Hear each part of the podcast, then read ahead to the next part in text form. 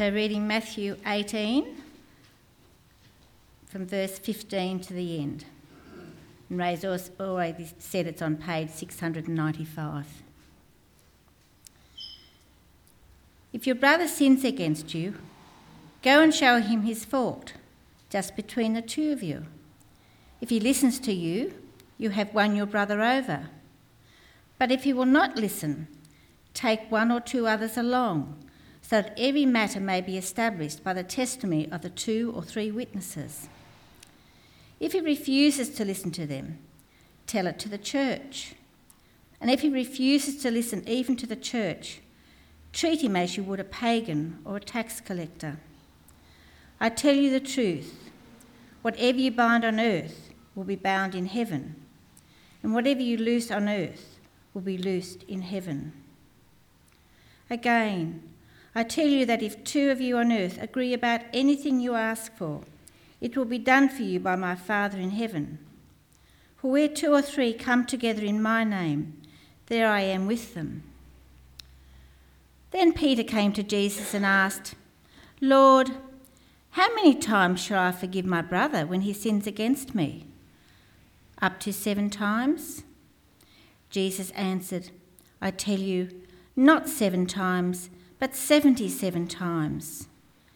Therefore, the kingdom of heaven is like a king who wanted to settle accounts with his servants. As he began the settlement, a man who owned him 10,000 talents was brought to him. Since he was not able to pay, the master ordered that he and his wife, his children, and all that he had be sold to repay the debt. The servant fell on his knees before him. Be patient with me, he begged, and I'll pay back everything. The servant's master took pity on him, cancelled the debt, and let him go. But when that servant went out, he found one of his fellow servants who owed him a hundred denarii. He grabbed him and began to choke him. Pay back what you owe me, he demanded. His fellow servant fell to his knees and begged him, Be patient with me, and I'll pay you back. But he refused. Instead, he went off and had the man thrown into prison until he could pay the debt.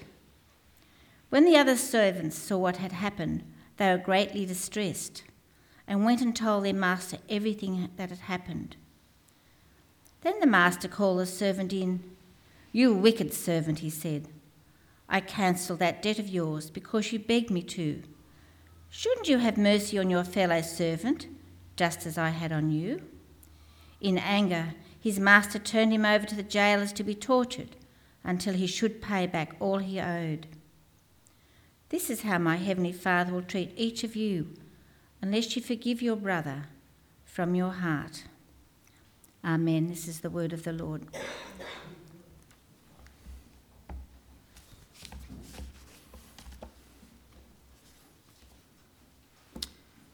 Good morning. It's uh, indeed a great privilege to be able to um, bring God's word to you all this morning, and it's our prayer that uh, God will bless us as we open his word. Let us pray.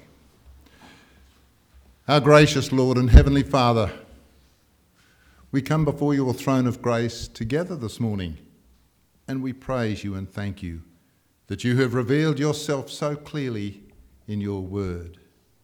We thank you, Father, that your word became flesh and your dear Son, Jesus Christ, our Saviour and Lord, stepped down onto this earth and lived as a human being, revealing you and your purpose for our lives.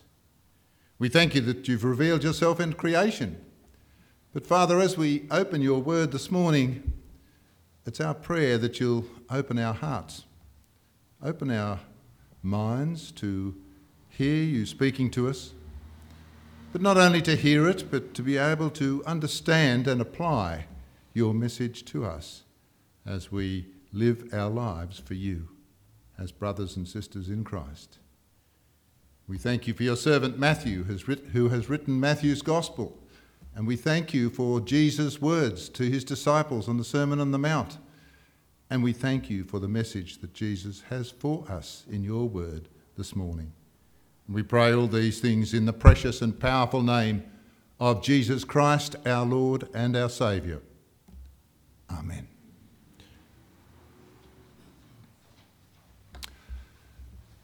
Bob and Ted are good friends.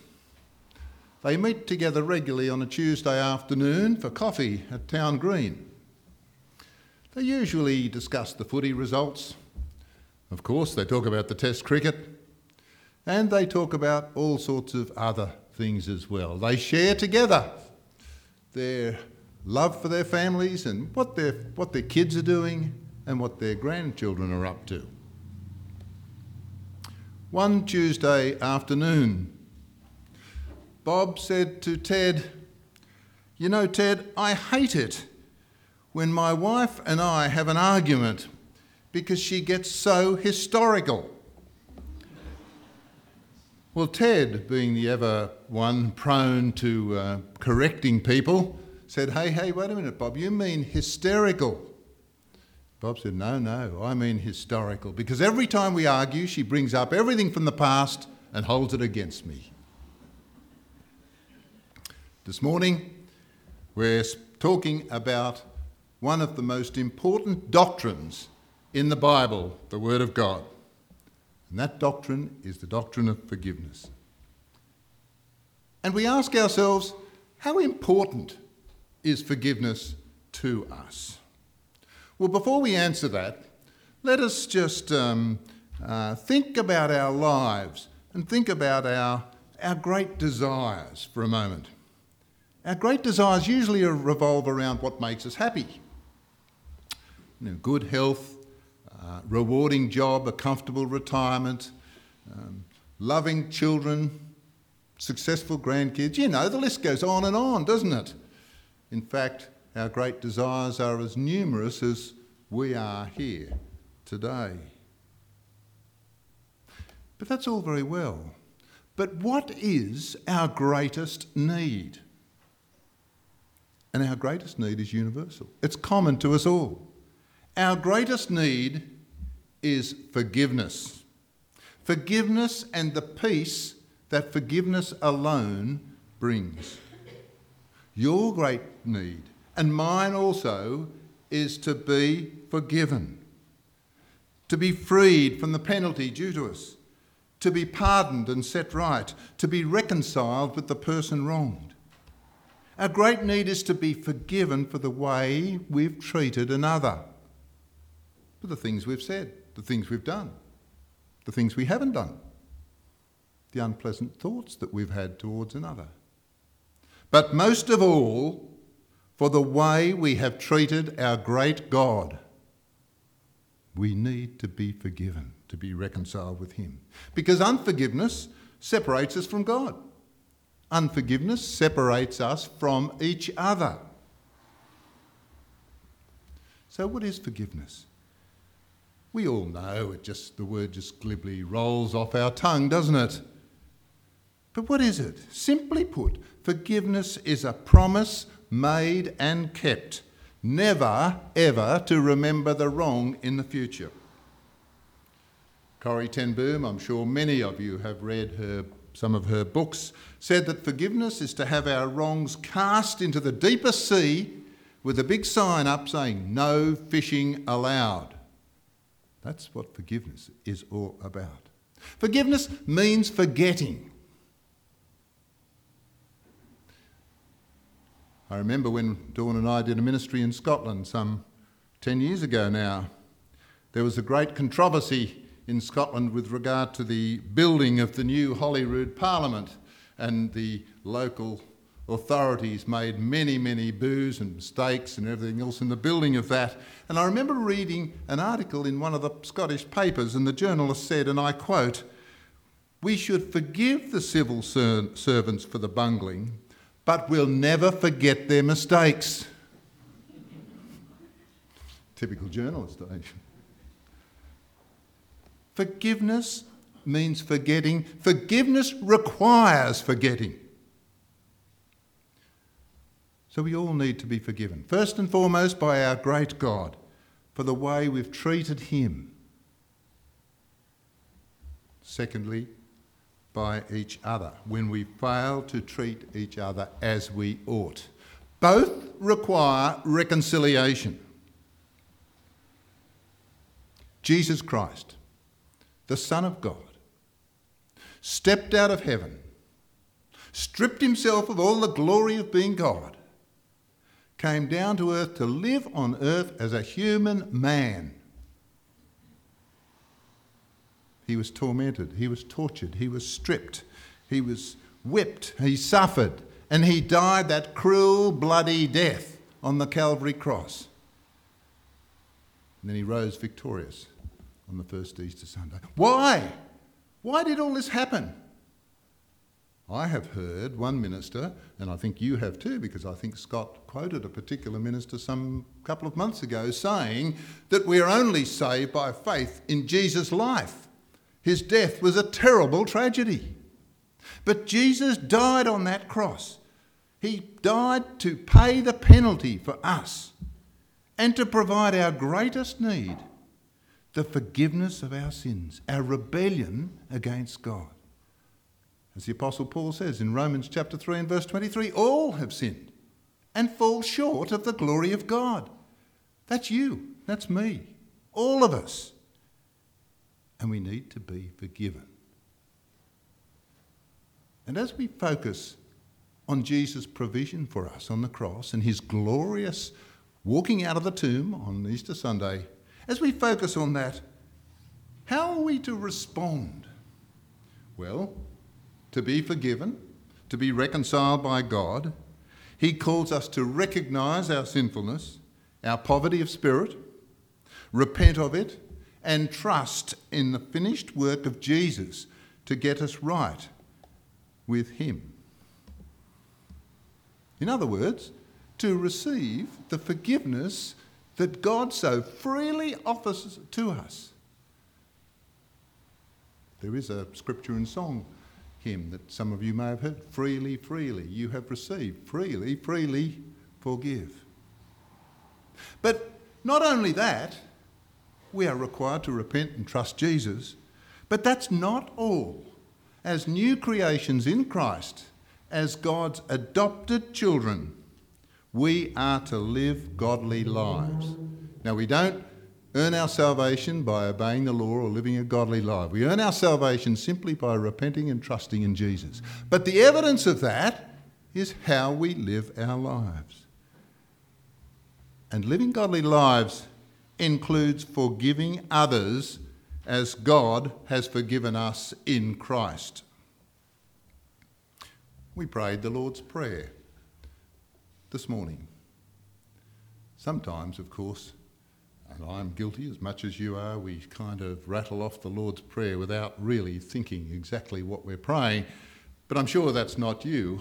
But we did pray, forgive us our trespasses, as we forgive those who trespass against us. Stop.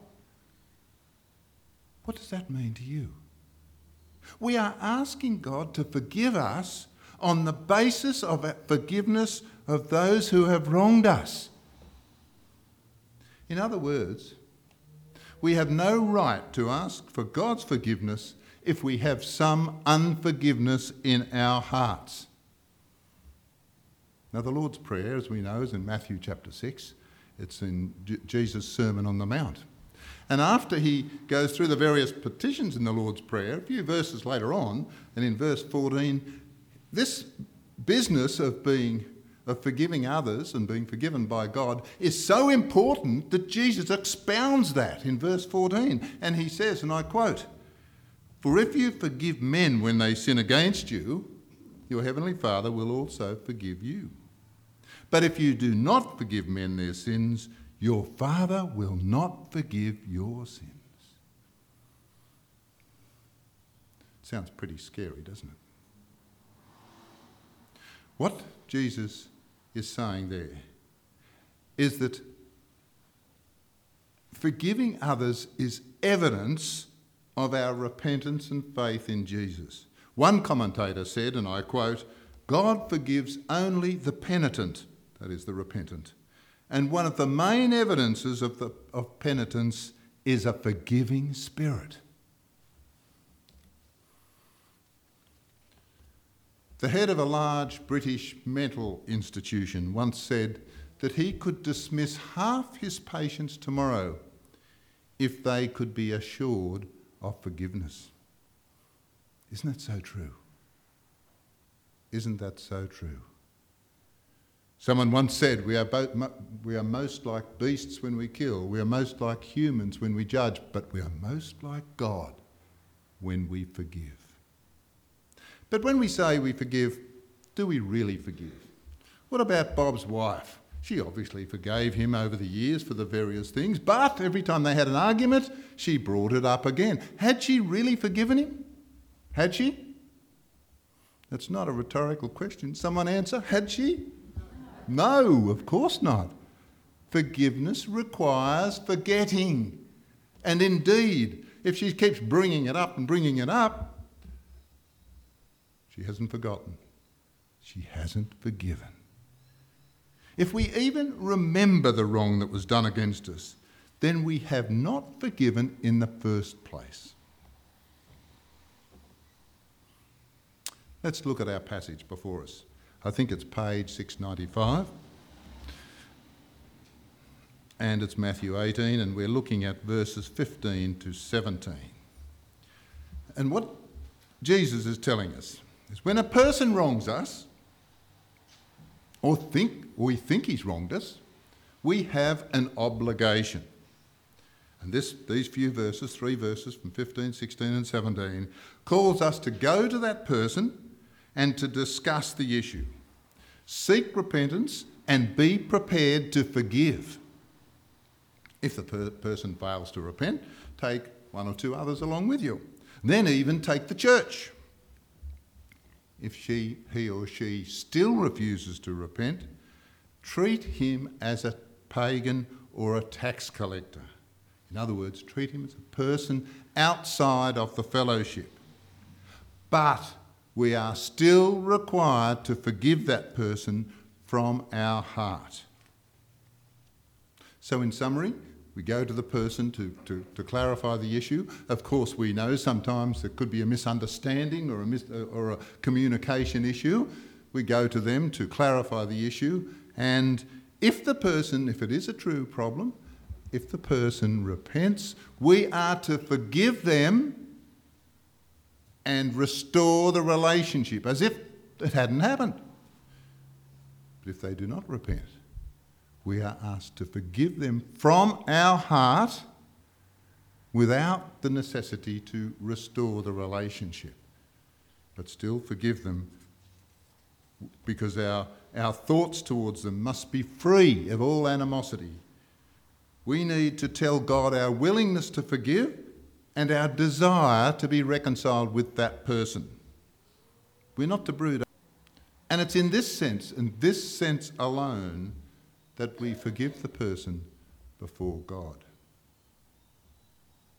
So, forgiveness from the heart is absolutely essential at all times. Someone once wrote that forgiveness is the oil that keeps the machinery of the Christian home and the church running smoothly. In a world where even those who have been declared perfect in Christ sin, there is much to forgive. We as Christians work together, we live together, we worship together, we serve the Lord together in a multitude of ways. And as imperfect beings, we're, we're a little bit by, like porcupines dancing together. We must learn to dance in such a way that when our needles do jab one another, that the forgiveness wipes out the pain and heals the wound.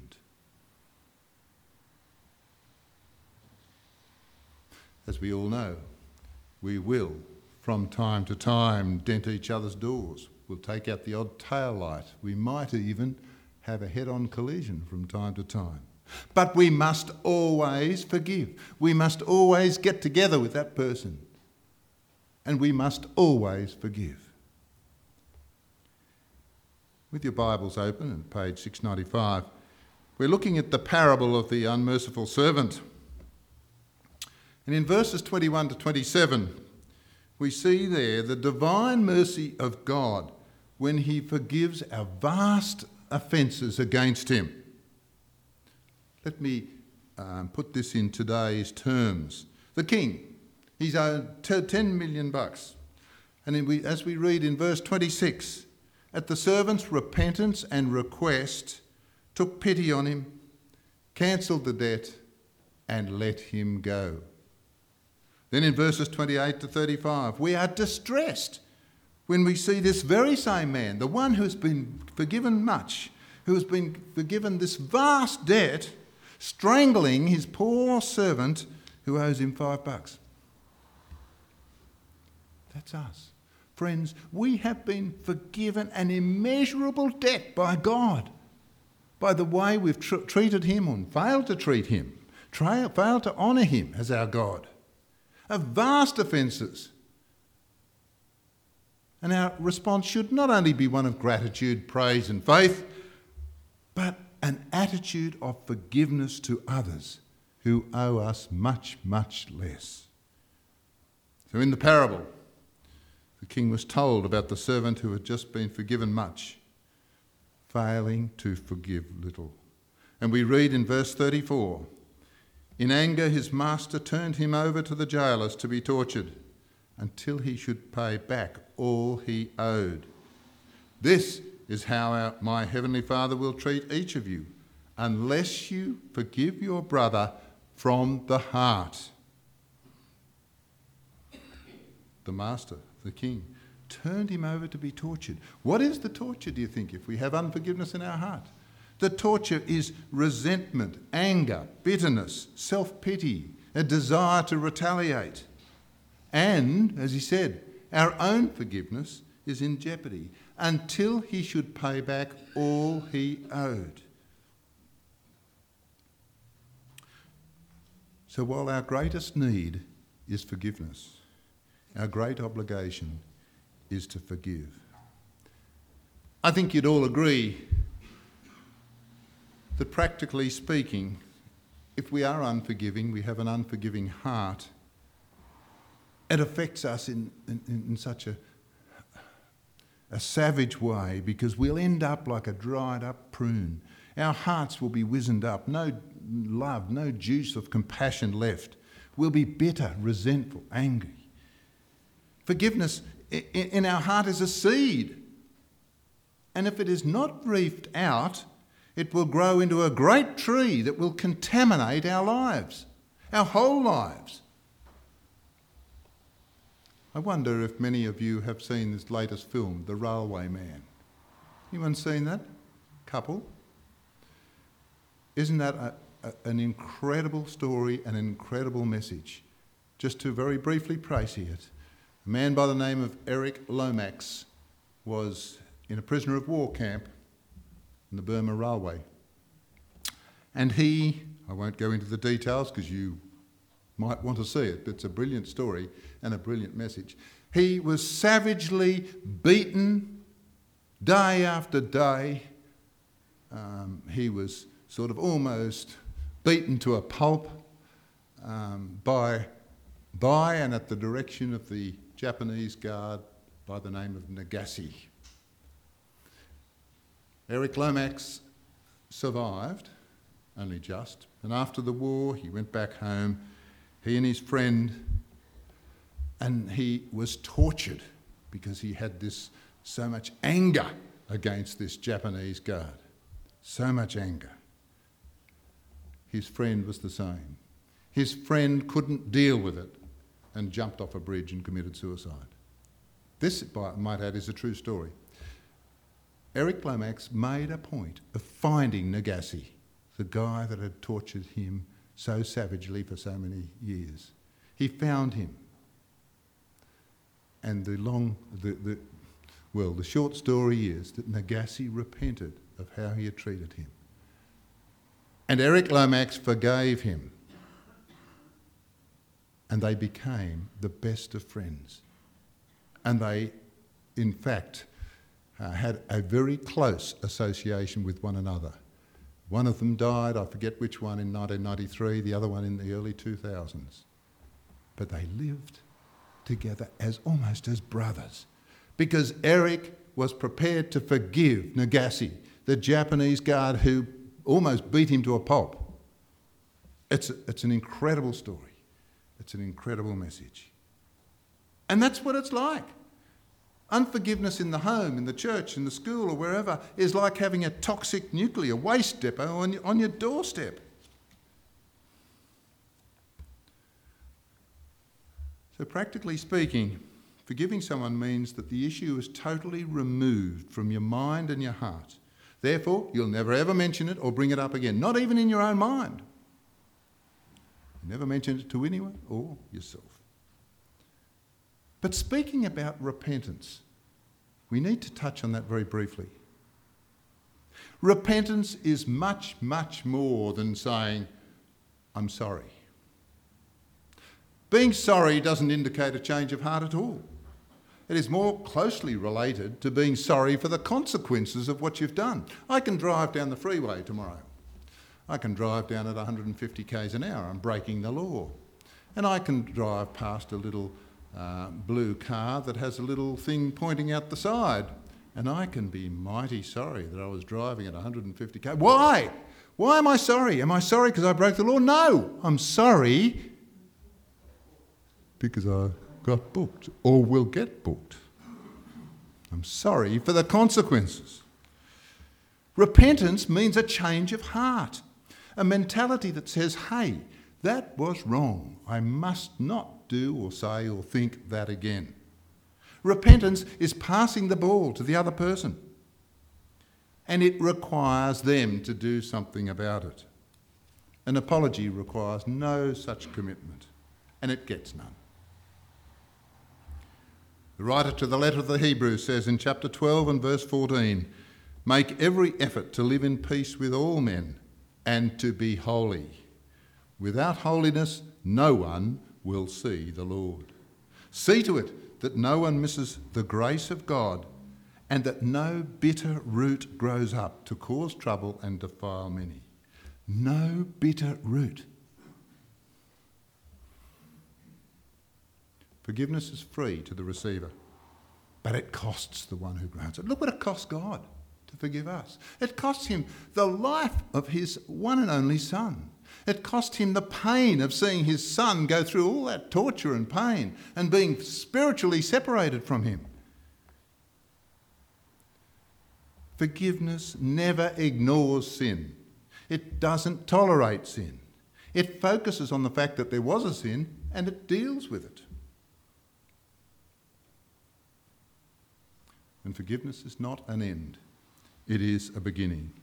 The beginning of a new and vital and glorious relationship with Christ and with each other. Forgiveness is a fresh start. I'd like to conclude with a message once again from Corrie ten Boom. Corrie was preaching on forgiveness after the war. She was preaching at Munich in 1947 when she saw in the congregation the German guard who was responsible for her sister's death at Ravensbrück.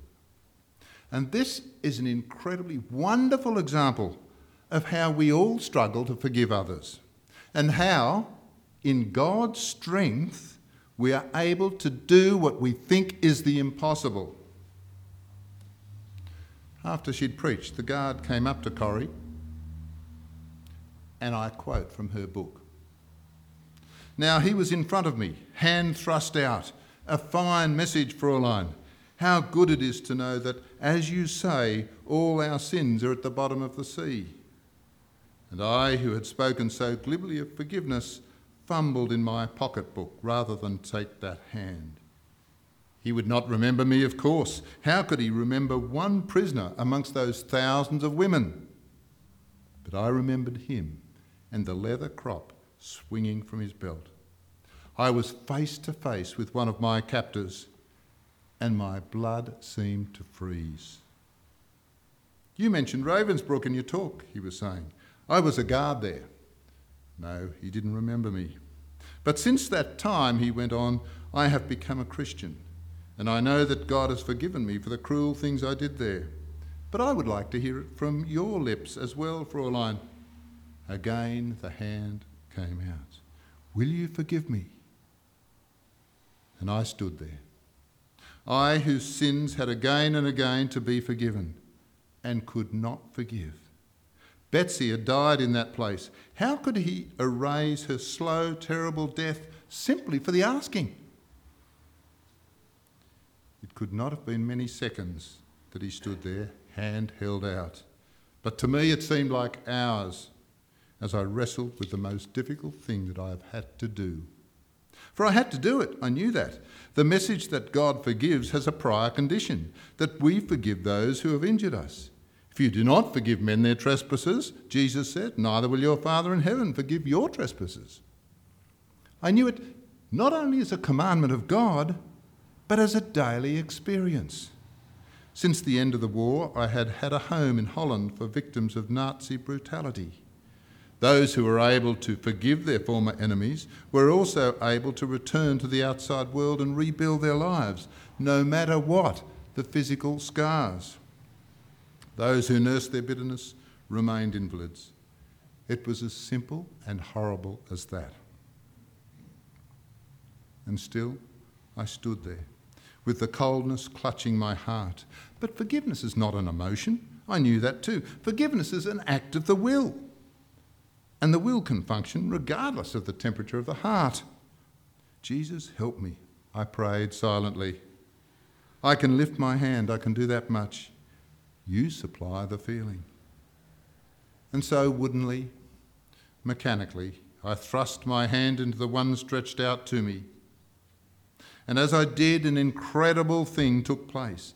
The current started in my shoulder. It raced down my arm, sprang into our joined hands, and then the healing warmth seemed to flood my whole beings, bringing tears to my eyes.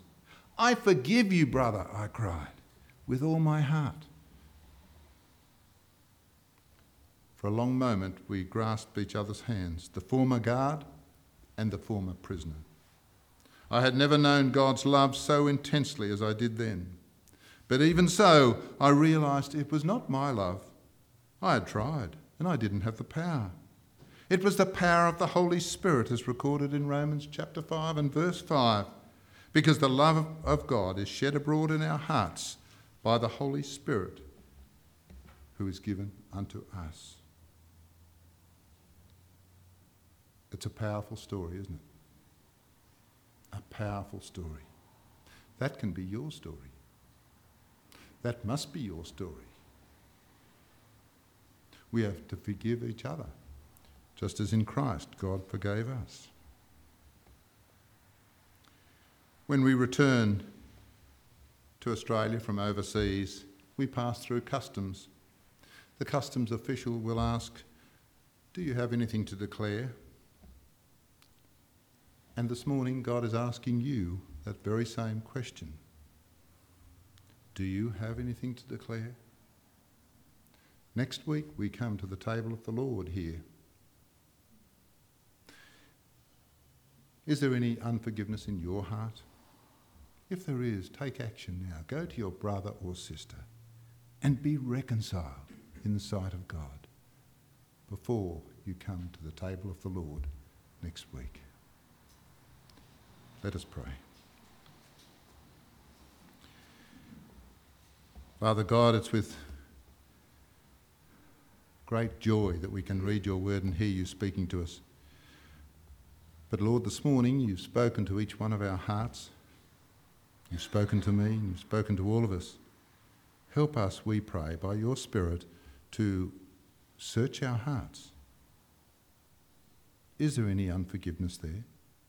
And if there is, we pray once again by your Spirit that you will strengthen us to be able to deal with the issue and indeed to experience that same joy that Corrie ten Boom's experienced when we forgive our brother and sister. We thank you. We thank you so much for the forgiveness that you have given us, that you've provided for us through the death of your Son, Jesus Christ. And we pray that indeed we will be repentant people and forgiving people. We pray these things in the precious name of Jesus Christ, our Saviour and our Lord. Amen.